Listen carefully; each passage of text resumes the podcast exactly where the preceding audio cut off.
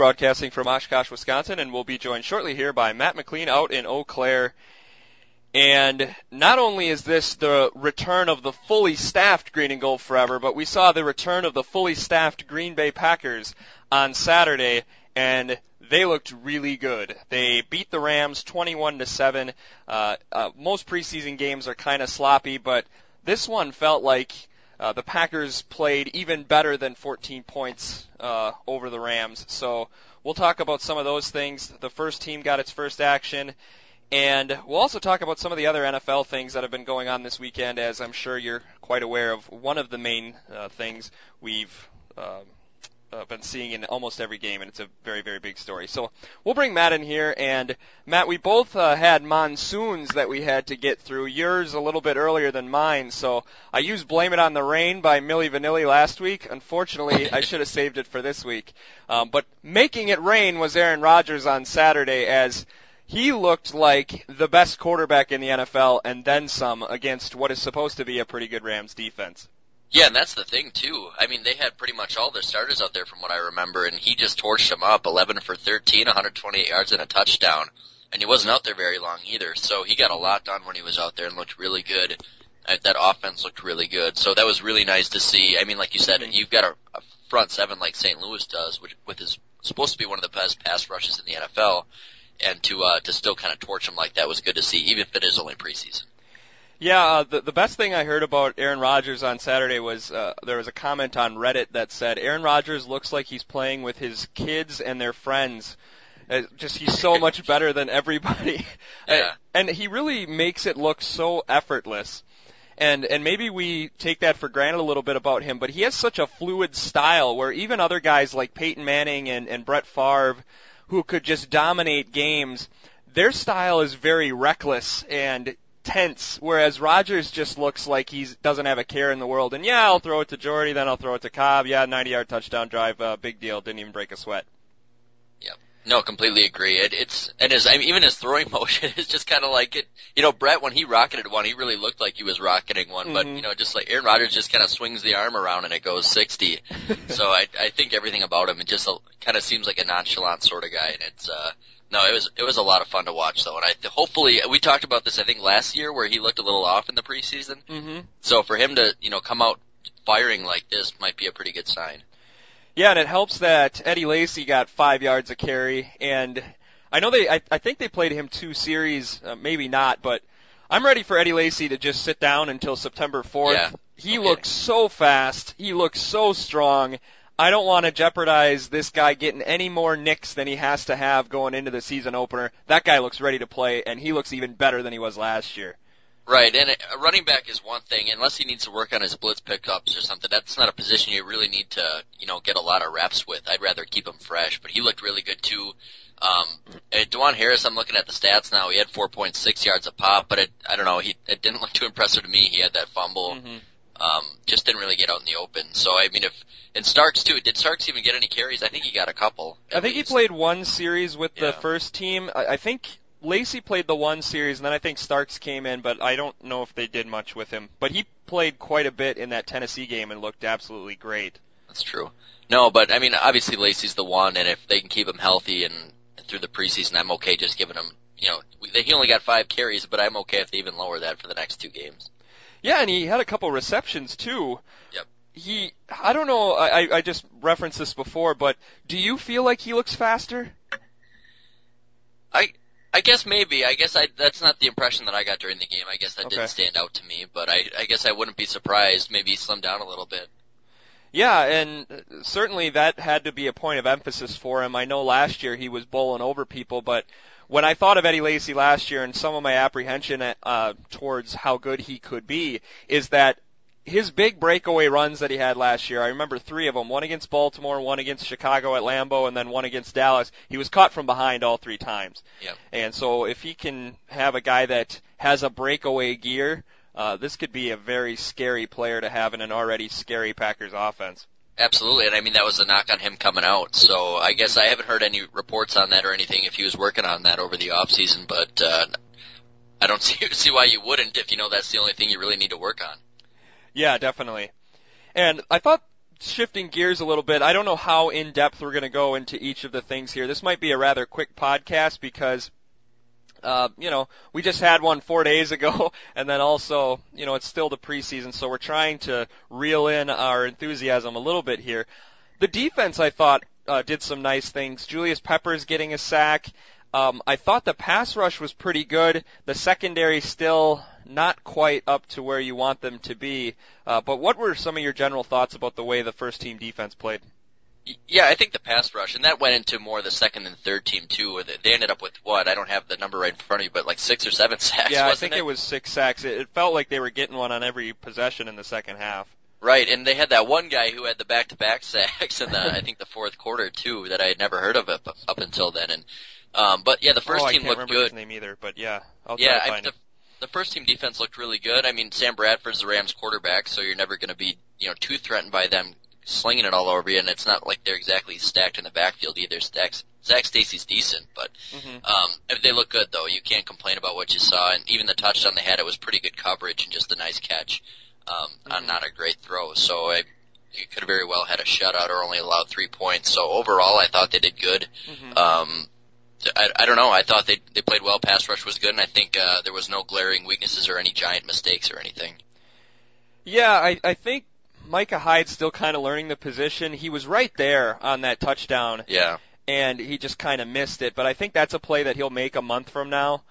Uh, I was hoping to see more out of the safeties, um, Clinton Dix and Micah Hyde, hmm but I almost wonder if they aren't the best two safeties on the team, but they're not going to have a chance to prove it because they're just not going to have enough time to form any continuity.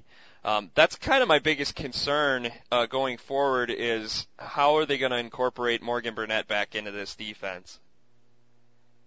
Yeah, that's a good question because um, I don't know. There's probably going to be an odd man out, and they're probably not going to put Hyde back in the nickel now that uh, Hayward's back. Mm-hmm. Uh, I mean, they'll find a spot for him to play if they do decide to start, say Burnett and, and Dix, but I don't know. I mean, Morgan Burnett, I know a lot of people like him. He's kind of good in stretches, but I, I, you know, as well as I do, that that's an area that we could could potentially upgrade in. So. Mhm. I'm I'm okay giving Hyde and, and Clinton Dix a chance to start the season, depending on how Burnett's feeling health wise. And in which case, I'm sure he'd find some snaps uh, in certain situations, but he'd probably be the odd man out. Well, yeah, and no interceptions for that group last year. Yeah, Which- that's pretty embarrassing. Yeah, that that can't happen going forward. The guy I think you were talking about was Jayrone Elliott, three sacks for the Packers. Is that Oh, he had a third too. I didn't catch. I know he had two sacks and then a forced fumble right in a row. I must have missed the third sack. Yeah, so maybe there's some hope for him. Hopefully he's not just the 2014 Vic So'oto or something like that. But In that, um, I can't even remember his name. That free agent from the Vikings. uh, guy Guion. Letroy Guion? Yeah, he has. He hasn't played at all yet, has he? I No, I don't believe so. I think he's been injured the entire time. So it'll be interesting. There's going to be a lot of new names, I think, that are going to get some opportunities on that defense. Um, we'll we'll see what happens. I guess I'm encouraged at this point, but I really have, um, just from reading things and hearing people say how good, you know, they've looked at times in practice at different spots, and then now seeing Julius Peppers kind of turn it on. I'm hopeful still, but I haven't seen anything with my own eyes that should lead me to believe they'll be too much better quite yet. Uh, certainly not giving up hope by any means, but it's not like it was in 2009 where they came out of the gate in the preseason and they were just destroying everybody. Yeah. Um, but you know what can you expect at a a rain game and then a few series of play against the Rams? Um, I- I don't know. Do you have any other things you want to? Oh, there is one other thing that we I wanted to talk about from the Packer game, and that is the Matt Flynn Scott Tolzien backup quarterback uh, battle has started to heat up a little bit. Tolzien really getting the bulk share of the second and third string time for the Packers. Um, Matt Flynn, I think, only attempted like four passes. Um, Yep. do you have the numbers right. right there? I don't, but that sounds right. It wasn't much. Okay. Uh, By that point, they were pretty much running. Yeah, I think they were just trying to get out of there. Uh, the, the numbers were Tolzien 10 of 15 for 107 yards, which is still 7.1 yards per attempt. No touchdowns, no interceptions. Matt Flynn only 2 of 3 for 44 yards and a touchdown. The bulk of those yards coming on the one touchdown pass to Jeff Janis. I I don't know if this was just Tolzien's open audition to win the backup quarterback job. I mentioned it a little bit last week, and we've mentioned it repeatedly on this podcast. I think there's no doubt that Scott Tolzien's the better athletic prospect of the two, but I've really kind of hoped for more out of him this preseason, and he's shown flashes, but he's still he looks Joey Harrington esque out there. Mm-hmm. Where every pass is 150 miles an hour, and he really seems to rush to make decisions. And it's a shame because I thought that Giant game last year was a really good showing of what he's capable of when he's not turning the ball over. But as much as I think you might want to take the chance with him, if it means a roster spot and you have to pick between the two, I still think I'm taking Flynn at this point.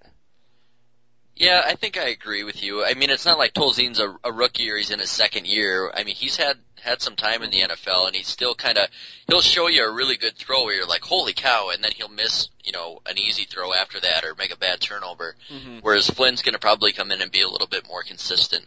I do you think this is the year they finally keep three quarterbacks on the roster? I'm thinking they probably keep all three.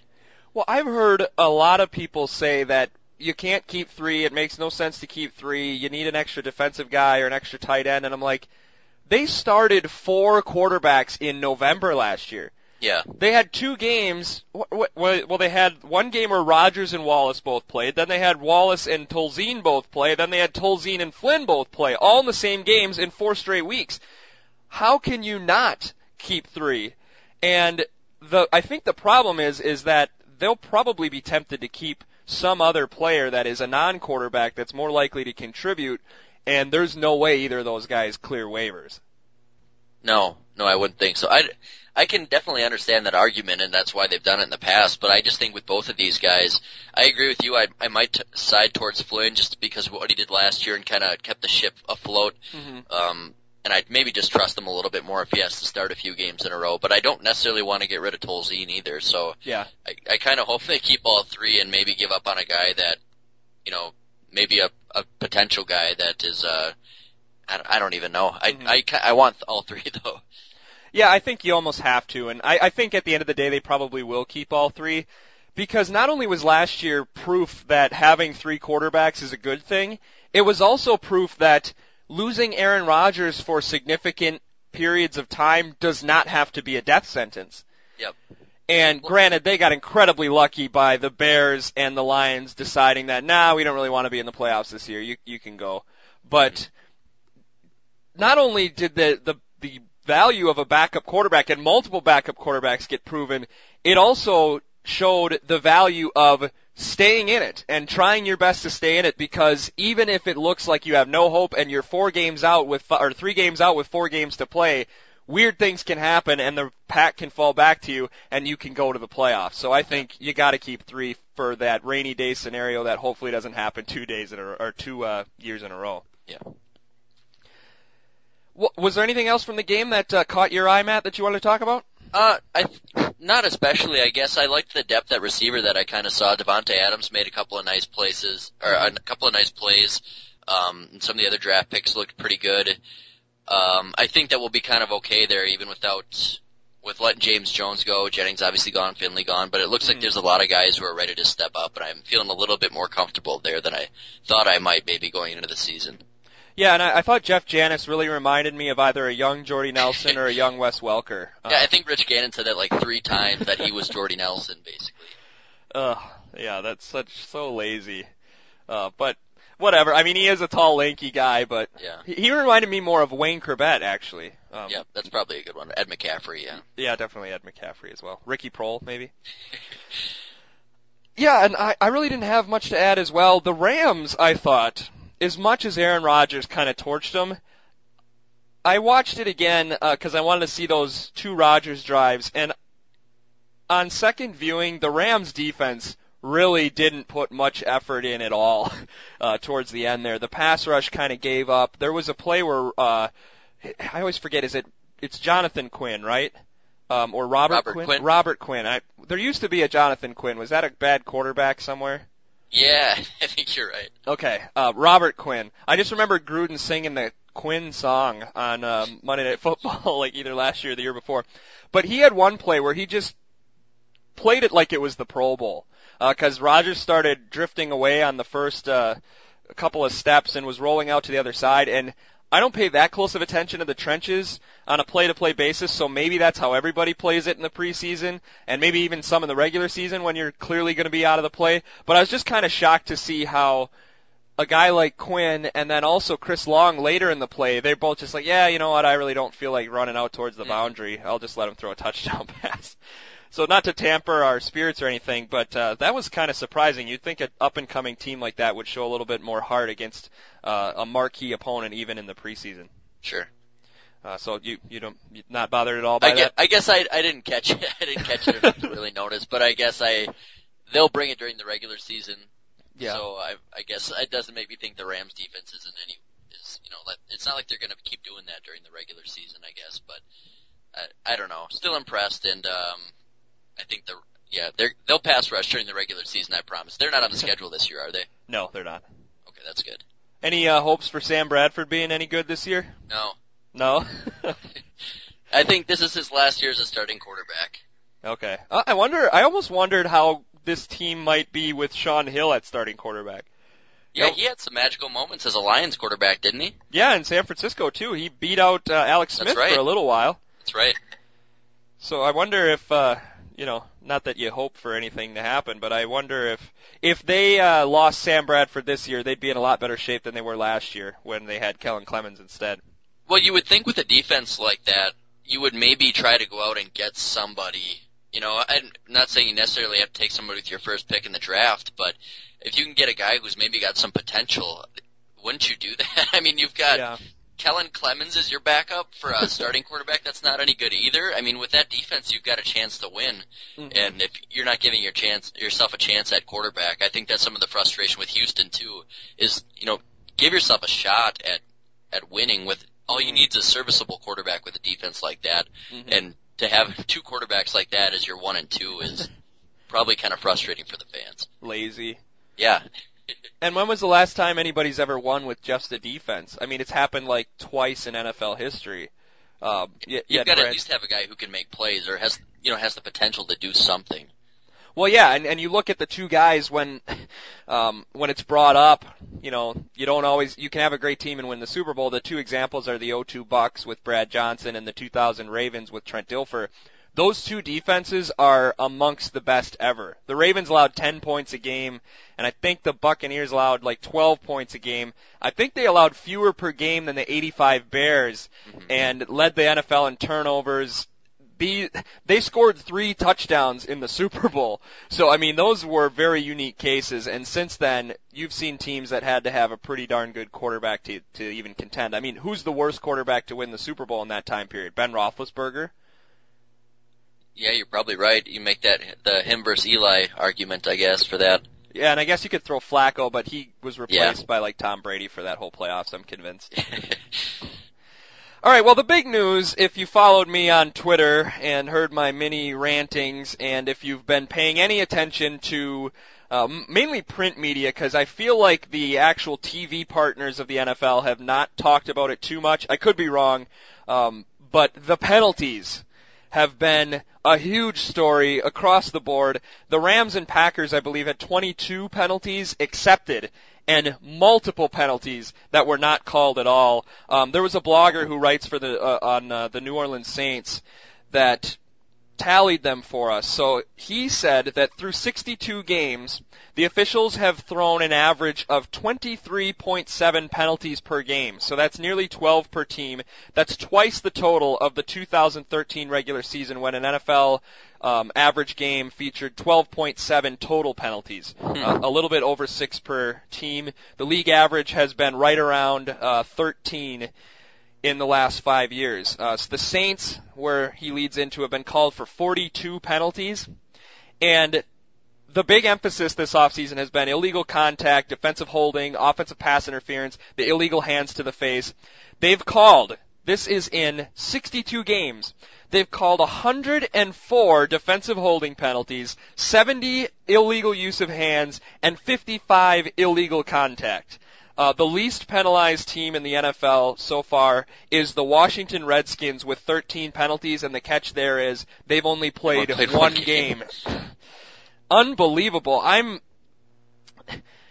I was almost furious watching that because it the rumor is that the NFL didn't like the Super Bowl and so they wanted to put uh, a uh, they they wanted to pull back great defenses like Seattle and Carolina and San Francisco by trying to affect their style of play. They I think what they want to do is eventually they want all defensive player uh, all defensive players, especially secondary, to play the ball. They don't want them to play the guy at all. They just want them to play the ball. They want every drive to either end in a touchdown or an interception, like Madden. And it's horrible right now. And I don't understand how it's going to get better. I hope they're just trying to send a, mes- um, a message, but this is ridiculous. I watched the two Packer games, and almost every other game I've attempted to watch has been basically unwatchable. It's pathetic right now. Mm-hmm and I maybe I'm in the minority, but I love watching that kind of bump and run defensive mm-hmm. football too. I I prefer that over the you know the the shootout kind of games. But Seattle and San Francisco last year was the best game I've seen in five years. Yeah, that was great. And you're probably right. They probably do want the shootout Super Bowls and stuff like that rather than a blowout like last year. But mm-hmm. um, I'm I'm kind of hoping this doesn't go as as hardcore into the regular season, and maybe they're just trying to get people to back off a little bit in the preseason. Mm-hmm. Because if it does continue like this in the regular season, it's not going to be the same game. Um, so I'm kind of hoping they're just trying to challenge these guys to start to learn over these four games that they can't do that, or they're going to get called, and then hopefully they back it off a little bit. But they're supposed to call the preseason games the exact same that they call the regular season games. So in essence, they shouldn't be doing that really. Yeah, and I mean the Packers scored four touchdowns on Saturday, and only two of them counted because of yeah. penalties that I don't, I didn't even see. I understand what they're trying to do to a certain extent. I think it's completely unnecessary. It goes back to a point that I've tried to hammer home multiple times on this show is that it seems like the people in charge of the NFL are catering the game to people who don't like football. Mm-hmm. Um, the best matchup the Super Bowl has had on paper in probably 25 years happened this year. What, 170 million people watched it? The other 170 million people that didn't watch it, I don't think there's that many in this country. So whatever the 300 million minus 170, 130 million people that didn't watch the Super Bowl aren't watching it because they don't like football. It's not because they want more points or there's not enough excitement for them or the extra points are too close and too automatic. That's not why they're not watching. They're not watching because they could give not much about sports in any capacity. So why don't you throw a bone to the those of us who've been watching for 25 years, whether it's Giants Ravens in the Super Bowl or whether it's Peyton Manning in a great matchup against Drew Brees. Mm-hmm. Uh, it's frustrating, I think, for but I guess that happens with all kind of corporate growth stuff. Is that your loyal customers always kind of get the shaft? Anybody who's ever uh, subscribed to cable knows that. Yep. So, um, gosh, you got to think it gets better. Aaron Rodgers actually spoke out against it, and I've heard everybody seem to toe the company line. And Aaron Rodgers came out and said, you know, this is ridiculous. They can't be calling the game like this during the regular season. It, it's not a very good product right now. And I don't know if he, he's going to get fined or if he got fined or he might have got a stern letter today. But I I was really really uh, impressed that Aaron Rodgers uh, stuck his neck out like that for for a cause I think we all are on his side about. Well, and the NFL has to know that. They have to know that if they're throwing 40 flags a game plus, that it's going to make the product a lot worse than it's going to be or what it was last year with with the strong defenses and the bump and run coverage. So they have to understand that uh, that's going to change the game drastically if they're throwing that many flags, and the games are going to end up being four hours long, and nobody's going to want to watch that. Yeah. Yeah, I, I just, I, I guess I don't have high hopes right now because they seem very stubborn with a lot of those kind of things. Yeah. Uh, but we'll see. I can't imagine they keep throwing flags at the rates that they're throwing them right now.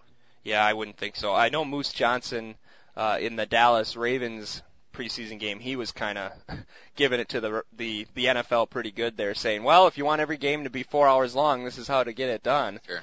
And uh, so so we'll see what happens. And one other real quick thing, we didn't talk about it in any of our off-season shows, and I try very hard once the games are over to sort of be rational about what I've seen. It doesn't always work, but I try. And I never understand the intense hatred for individual players. Um, but I'm finding it much more difficult to want to see Peyton Manning have any success at all when the two biggest rules changes or rules reemphasis is that have happened in our time watching football are due to his two most embarrassing playoff losses. Mm-hmm. And I mean, can you imagine them in 2004 saying, yeah, anything, you know, fourth down and anything longer than 26 is an automatic punt situation. Um, we need to see Brett Favre uh, in the Super Bowl. And, uh, you know, Aaron Rodgers, he, he had that great run in 2011. So here in 2012, no blitzing on fourth down. And, uh, Hail Marys, the wide receiver cannot jump to catch a Hail Mary. Uh, that's the new rule in the NFL. Um, no reason whatsoever, but it can't be done. Uh, it just feels like, am I way off base for thinking that he gets favored over some of these other guys? Yeah, well, it it sure seems that way, and I think he probably is the NFL's biggest star right now. So Mhm. you know that might have something to do with it. They want him winning Super Bowls, and he's only got the one. So I think it's probably overall just the way the game was being played at that time, maybe, and then it was kind of the exclamation point was put on it with those games by him, Mm-hmm. um, where he gets ripped apart because he can't. Nobody's getting open and he's getting hit. But Mhm. um, I mean, it definitely has a lot to do with him. If that was any other quarterback in that situation, you know, sans maybe Tom Brady or somebody like that. Mhm. Yeah, Brady did get the rule when he got his knee blown out that you Yeah. can't fall by a quarterback anymore. So I, I mean, if you if you've got that name, and Rodgers is probably getting pretty close to that, maybe we'll get some Rodgers rules here in the next few years. But there's not a whole lot of guys that have that kind of pull. But I think Peyton's probably number one on that list. And I sort of feel bad for him because certainly he's not asked for this. Yeah. Um, and he just is kind of the focal point of it for reasons that are probably beyond his control. Because if he wins the Super Bowl this year and throws 50 touchdowns again, how many people are going to think that that's not, it's not going to be illegitimate, but it's not going to be as legitimate if it, Right. he had done it last year. They're going to think, oh yeah, well of course, because they changed all the rules for him.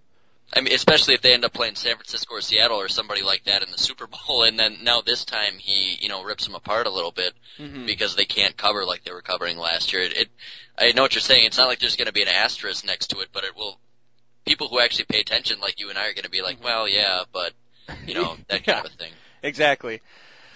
So we'll see what happens. I did have a little bit of hope. I had watched most of the nationally televised preseason games uh, of the first two weeks, and last night I had about one eye on the Panthers and Chiefs, and it could just be that Kansas City stinks again after finishing two and six last year. Uh, but that Carolina defense didn't get many flags and they whooped up on Kansas City pretty darn good. They were flying all over the place. They were covering receivers. They were pressuring the quarterback. So it gave me some hope that uh, these great defenses will be able to, to survive it. Um, it. The rules changes really do favor the Packers. I understand that, but I want them to win a Super Bowl by earning it. I don't want them to win the Super Bowl because the NFL decided that flag football is the future. Sure. Well, and I think a team like Carolina or San Francisco are maybe built a little bit better to withstand the rule changes too because they're Mhm. front seven driven, whereas a team like Seattle um, is Yeah. all about the press coverage on, in the secondary. So it kind of negates a little bit what Richard Sherman and what Brandon Browner was doing last year, I guess, before Mm-hmm. that. So if they're all about putting pressure on, that kind of takes away from that as much. Sure. So I think a team with a stronger front seven, that might be, this Legion of Boom might have been the only super secondary team that we, we've seen in a while, and that we'll maybe Yeah. see again in the near future. Yeah, that's a real good point. Um, so you're saying that a defense that is built primarily on two pass rushers and then two very handsy cornerbacks who are very high paid and like to hit people in the face and hold might not be very good? Probably not ideal, no. okay. Well, we'll see what happens. Uh, San Francisco, you brought up.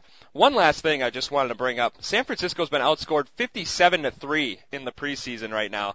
And I've, yeah, yeah, very good. Um, one of the things that they, they had their debut yesterday. They lost 34 to nothing to the Broncos at their the debut in their new stadium, and I heard somebody say that at least the Wi-Fi was good, so you know they could instantly um, tweet about how bad the team was and whatnot. But if you haven't read my article on the website yet, I feel like I'm plugging this constantly, but you know Do it. sometimes you got to be a self shill. Um, I don't think that losing in the preseason is necessarily a death sentence, but getting just pulverized in the preseason certainly can't be a good sign. I mean, three points. I mean, that's that's pretty brutal. Yeah, I might disagree with you a little bit on the emphasis of the preseason wins, but I'm Mhm. completely on board when you don't want to get killed in the preseason. I think that's just bad. Well, yeah, and and I think what I had said in the article too is not necessarily that you you can't try to win preseason games. That won't prove anything. It's more an emergent trend that if you win two preseason games or you win three preseason games without specifically trying to do so, all it is is revealing that you probably have a good roster. Mhm. Um, so. I don't think that if you leave Colin Kaepernick in the whole game and you go four and zero, that it's going to mean anything. Uh, didn't that? I feel like the Lions did that, or, or no, um, Steve Spurrier didn't he do that his first year with the yes, Redskins? I think he. Yeah, I think he started his starters almost at least for full halves in all those games. yeah, and uh, well, history proves, you know, that's how you get it done. Because Spurrier's Redskins, you know, they they they were a dynasty, weren't they? Oh, maybe not have Shane Matthews as one of your starting quarterbacks. Well, you got Danny Wuerffel on the bench. You don't have to worry about what happens to Shane Matthews. All right, we just clocked in at about a half hour, and I know it's the preseason. Um, maybe there's some things that we didn't get to. Oh, there is one last thing. I feel like I've tried to wrap this show up three times, but uh, I'm literally going off a half sheet of paper here. It's a it's a quick and dirty preseason version of Green and Gold Forever. It's it's preseason for us too, so we we do about half a show and then we we put in the backup. Uh, Phil Simms and Tony Dungy have now been amongst the most high profile people who have come out and say they will not use the word Redskins in their broadcasts and they will attempt uh, to just refer to the team as Washington. Fox, uh, following CBS's lead, has also given the option to their commentators to not use the word Redskins if they choose not to. And I don't know if we want to talk too much about this because we've talked about it in the past, but um, do you think the fact that not only have the networks given permission to these uh, analysts to be able to make these types of decisions for themselves, but that guys are publicly saying that they're against the Redskins team name, that this is finally the beginning of the end for that nickname? Um, well, from okay, so uh, from what I can tell, until Daniel Snyder dies, I don't think there's much the NFL can do. Is there? I, I mean, they they won't get the. It's what we talked about in the last episode. Mhm. They won't get the uh, some of the sales rights from the name. Is that right? Well, that's the problem is what, and Daniel Snyder is a pretty, obviously to have a billion dollar net worth, he's probably got to be a pretty cutthroat businessman. Yeah.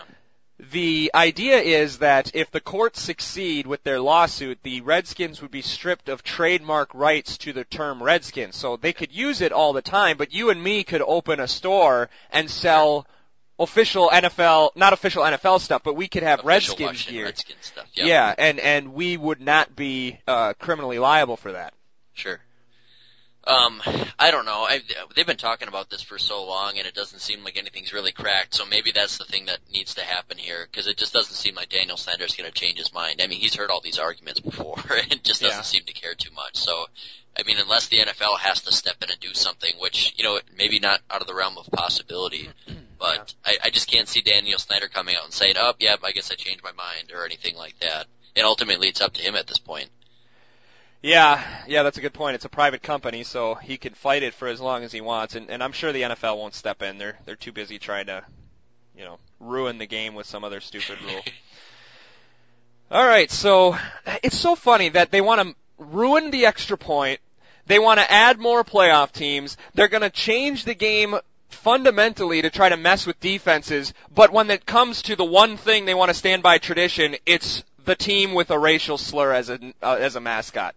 Um, And they're okay with domestic abuse as well. oh yeah, that that's not a problem. Uh, yeah. Anyways, it, it's it's not the players' fault. We could still watch the players and cheer for the teams. That's right. All right, so now the Packers finally get to play at Lambeau Field in a real game against the Raiders on Friday, and I feel like I know absolutely nothing about the Raiders. I'm expecting Rich Gannon and Tim Brown and Charlie Garner to be there, maybe Randy Moss and Kerry Collins, but it, it feels like I have not seen a Raider game in five years. Mm-hmm. What do they got? Matt McGloin. Uh, Yep. Is is is he their starter? Who's their starter? He's their starter. They did get um I forget who they got. They got some guy in the mid rounds I think this year as well. oh, was it David Carr's brother? Oh, yep, you're right. Uh, But, uh, I think McGloin's- Steve Carr. McGloin's expected to start, I think. He played okay last year. Do they still have Darren McFadden? They do. Him and Mojo, Maurice Jones-Drew are Oh, uh, that's battling right. for the number one spot. I forgot about that. A couple of young guys who are never hurt. Oh yeah, absolutely. I mean, they're you can count on them every week. Just feed them that rock. All right, so uh, we'll get to know the Raiders a little bit, and uh, I'm sure when they pull put in their backups, I won't even notice. Uh, so that'll be fun.